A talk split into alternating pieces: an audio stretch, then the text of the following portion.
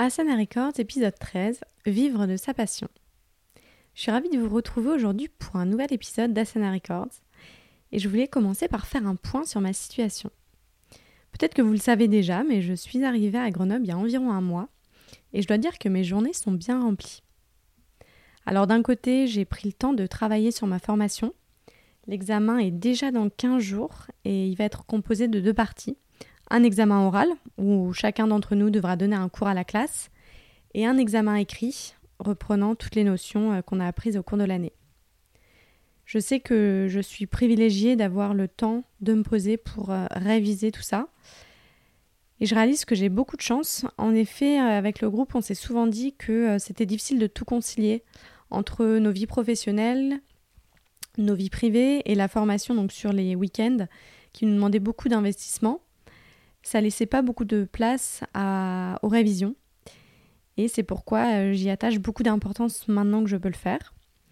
J'en profite aussi pour lire les livres que j'ai pas forcément pris le temps d'étudier.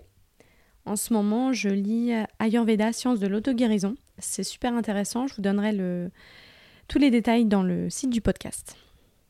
Et puis d'un autre côté, j'avance bien évidemment sur le podcast.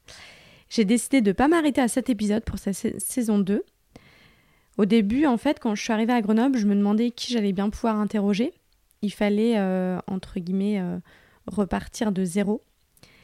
Et en fait, c'est assez intéressant de se mettre dans la peau d'une personne qui écoute les épisodes d'un prof sans qu'elle assiste forcément à ses cours, sans qu'elle ait forcément la chance de suivre ses cours. Donc euh, voilà, je vois ça d'un œil vraiment nouveau. Et je dois dire que je prends beaucoup de plaisir, j'apprends aussi beaucoup de choses. Et puis j'ai trouvé mon rythme de croisière, on va dire, avec deux épisodes par mois. Et si ça continue comme ça, j'espère euh, vous proposer du contenu jusqu'à juillet. Donc on verra bien. Concernant mon départ à Montréal, il est prévu pour mi-juin. Alors petit rappel, mon amoureux et moi, on a décidé de changer de vie. On part s'installer au Canada sans avoir de job qui nous attend sur place. Donc c'est vraiment euh, une nouvelle vie qui nous attend là-bas. J'ai reçu la finalisation de mon visa vacances-travail il y a une dizaine de jours et la formation de yoga s'achève mi-mai, donc le timing est parfait. D'ailleurs, c'est assez rigolo parce que pendant le week-end de Pâques, on a reçu beaucoup de familles à la maison. Et forcément, bah, la question de euh, que vas-tu faire une fois sur place est revenue à plusieurs reprises. D'où le titre de l'épisode Vive de sa passion. Alors en fait, je sais toujours pas trop quoi répondre à cette question parce que je suis pas encore sur place. Et puis j'ai plusieurs problématiques, on va dire, en tête. D'un côté, j'adore donner des cours de yoga, j'y ai vraiment pris goût. Et logiquement, ce serait euh, le moment parfait pour changer complètement de vie. Mais je suis pas sûre que donner 10, 15 ou 20 cours par semaine euh, m'épanouisse. Et je trouve que dans ma situation, sachant que j'ai travaillé en entreprise avant, cette solution semble vraiment radicale. Et puis d'un autre côté, une des raisons qui me pousse à penser comme ça, c'est aussi l'aspect financier. J'ai aucune idée euh, de combien gagne un professeur de yoga, qui plus est un professeur de yoga fraîchement diplômé, qui plus est euh, dans un autre pays. Je pourrais à la limite avoir une, vague réponse pour Paris, mais j'avoue que pour Montréal, j'ai aucune idée. Donc euh, voilà, ça me, ça me pose question. On pourrait dire que les points de départ de ces problématiques, finalement, c'est la peur de l'échec ou le regard des autres. Alors la peur de l'échec, bah oui, c'est vrai, qui l'a jamais euh, ressenti Personnellement, j'imagine des scénarios catastrophes dans ma tête, un peu pour me rassurer euh, si jamais ça venait euh, véritablement à se produire. Je pourrais au moins me dire Ah bah voilà, je m'en doutais, j'ai décidé de prendre le risque en connaissance de cause, c'est pas une surprise. Donc du coup, j'imagine que je vais trouver aucun studio intéressé par mon style d'enseignement, ou que mes cours ne plairont pas, ou pire encore, que moi-même je me lasserai de ma nouvelle vie, de ma nouvelle routine après quelques semaines seulement. Et alors là, bah bonjour, euh, rétro-pédalage. Et puis peut-être qu'en fait, avec ces scénarios, je me rassure, je me trouve des excuses pour pas vivre de ma passion, justement. Je me dis, allez, sois raisonnable, t'as bientôt 30 ans, t'arrives dans une nouvelle ville, il est peut-être temps de, de te stabiliser.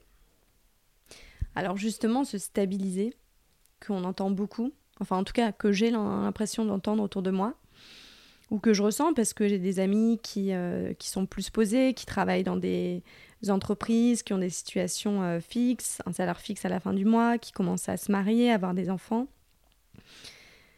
Finalement, je me pose aussi la question, est-ce que c'est stratégique de ma part de vivre de ma passion pile à ce moment-là de ma vie ou de ma carrière C'est aussi un peu euh, là qu'intervient le regard des autres, comme je disais tout à l'heure. Je trouve qu'en fait, il n'est pas forcément évident de revendiquer haut et fort ce qui nous passionne. Alors oui, il y a des phrases un peu bateau qu'on lit un peu partout, du type euh, Be the best of you ou euh, Écoute ton cœur, listen to your heart. Mais dans la vie de tous les jours, qu'est-ce que ça veut dire?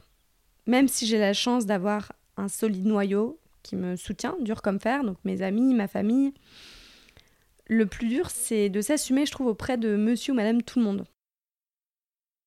Je voulais vous poser une question d'ailleurs. Est-ce que ça vous est pas déjà arrivé de croiser de vieilles connaissances où il y a une sorte de compétition de qui a mieux réussi qui se crée un peu naturellement au fil de la conversation? Une sorte de 10 year challenge dans la vraie vie, quoi. Bon, bah, moi, ça m'arrive, surtout ces derniers temps. Et l'autre jour d'ailleurs, je parlais de mon parcours, du fait que j'ai habité à l'étranger, bossé pour de belles startups. Et puis j'expliquais que là tout de suite, j'étais sur le point de créer mon projet. Sans en dire davantage. La personne en face me regarde, l'air super intéressée. Et quand j'explique que je quitte tout pour peut-être, je dis bien peut-être, me dédier au yoga, elle m'a regardée en disant qu'avec ma carrière, elle aurait pensé que j'étais en train de bosser sur un truc de dingue euh, que j'allais lancer à Montréal. Sous-entendu, prof de yoga et podcasteuse, c'est vraiment dommage. Enfin voilà. Rien n'est facile, j'apprends à comprendre d'où partent mes doutes et sur quelle base, et surtout pour qui je me torture l'esprit. Heureusement, sur euh, mon chemin, il y a aussi des personnes qui me donnent envie d'y croire.